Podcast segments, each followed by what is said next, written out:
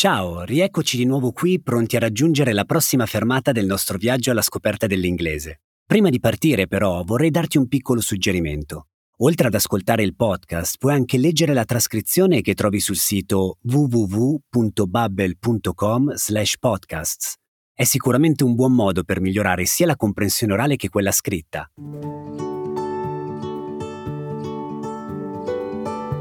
Il viaggio di oggi ci porterà nella zona di confine tra il Canada e gli Stati Uniti e precisamente nel nord dello stato del Minnesota. Insomma, ci aspetta una vera immersione nella natura selvaggia.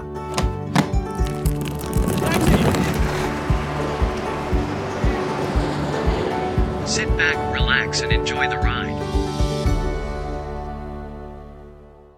Sono Emanuele e in questo podcast ti porterò con me in un viaggio virtuale in ogni episodio ascolteremo insieme un racconto proveniente dal mondo anglofono. Ti darò qualche informazione sul contesto oppure delle piccole dritte sulla lingua, ad esempio su un tema grammaticale. Ma attenzione, perché questo non è un podcast sulla grammatica.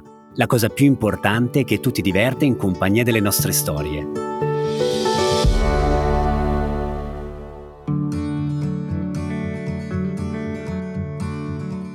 Oggi Todd ci racconterà di una gita in campeggio molto avventurosa, un viaggio in cui ha sperimentato sulla propria pelle la potenza della natura.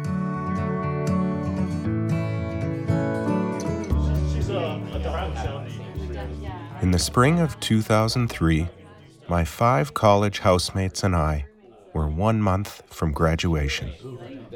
This was our last chance to have a big adventure we decided to go camping in the Boundary Waters in northern Minnesota on the Canadian border.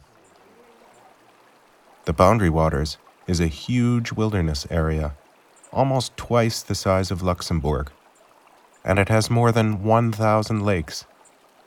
You can't drive a motorboat there. You can only use a canoe and your own two feet.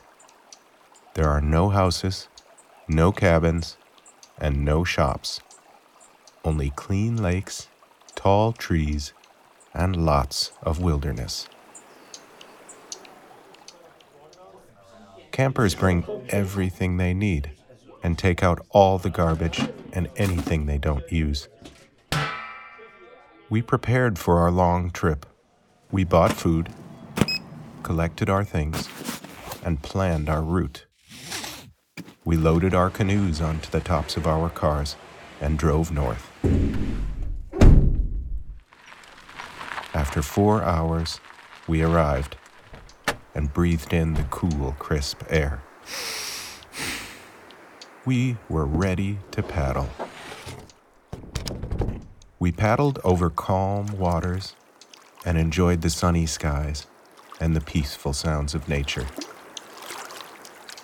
Then a big beaver slapped his tail on the water. A warning we were too close to his cozy home.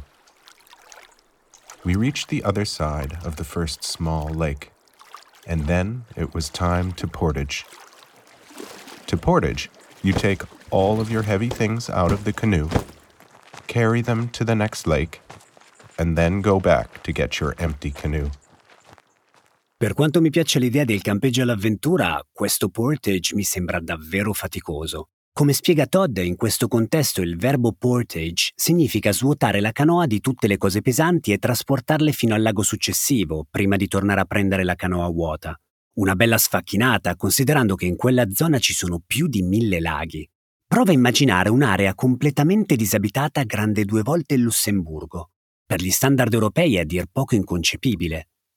Cool, crisp air, aria fresca, frizzante, sunny skies and the peaceful sound of nature, cieli soleggiati e il rumore rilassante della natura. È proprio vero che gli aggettivi sono in grado di creare immagini molto efficaci. In inglese gli aggettivi funzionano in modo abbastanza simile all'italiano. Infatti, in genere vengono prima del nome a cui si riferiscono, ad esempio, a big beaver, un grosso castoro, in alcuni casi, però, possono anche trovarsi dopo il verbo essere, come ad esempio nella frase The beaver is big, il castoro è grosso, grande. Un aspetto positivo è che, a differenza dell'italiano, in inglese gli aggettivi non concordano con il nome, rimangono sempre uguali. After five hours and three more long lakes, we finally arrived at our campsite. We only saw four other people the whole day. The weather was still perfect, so we unpacked our gear and set up our tents. Then we took our dirty clothes off, ran to the lake, and jumped into the cold, crystal clear water. It was so cold, but so relaxing after all the hard work. Then we climbed back on shore to relax in the warm sun. We almost fell asleep right there when my friend John suddenly gasped. a moose, he said. We all looked and saw a beautiful female with two young ones. We all stopped. The two meter tall moose looked at us, and we looked at the moose. Then the mother ran toward us fast. An angry mother moose with her babies is very dangerous, so we jumped back into the water even faster. Moose can swim, but we were lucky the mother stopped near the water. We escaped. For now. È moose, cioè un alce? Ammetto che non mi è mai capitato di trovarmi faccia a faccia con un grosso animale nel bel mezzo della natura selvaggia, o perlomeno finora non sono mai stato rincorso da un alce selvatico. In ogni caso immagino che sia piuttosto spaventoso, soprattutto quando si tratta di una madre che sente di dover proteggere i propri cuccioli. Chissà quali altre sorprese avrà in serbo Madre Natura per i nostri avventurieri. We put our dry clothes on again and took a deep breath. But we had a new problem. The sky was now very dark, and on the horizon we saw a huge, whirling storm cloud. It was a strong storm, and it was coming fast. We ran back to our tents and put everything inside for the night. We were all scared. We were far away from any building, civilization, or help. The heavy rain, wind, thunder, and lightning were super loud inside the tents, but we were really tired, so we all fell asleep. I woke up in the morning with wet feet and sore arms. The storm was gone, but my old tent was lying on its side, and lots of water was on the floor. I crawled out and was relieved to see the blue sky. But I smelled something strange. And then I heard a strange voice. Hey, is anybody there? I walked out to the shoreline and saw two park rangers in a canoe. And then I saw the fire just 10 meters from my tent, a huge tree was split in two. It was hit by lightning in the night and was still on fire. The park rangers said, We saw that tree on fire and wanted to make sure everything is okay. Boy, were we lucky. The lightning just missed us and our tents.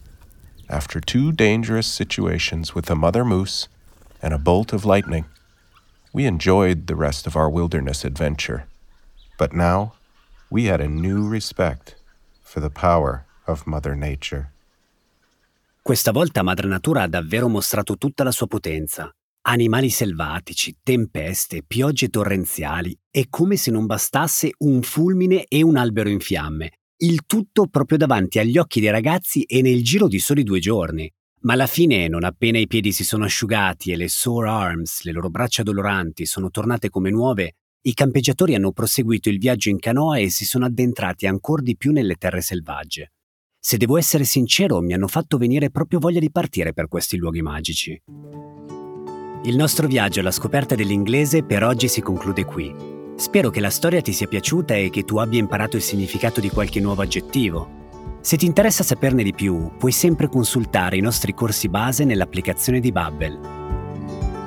Ci farebbe piacere conoscere la tua opinione sul nostro podcast. Scrivi una mail a podcasting.bubble.com oppure lasciaci un commento nell'apposita sezione. Grazie per averci ascoltato e ti aspettiamo alla prossima fermata.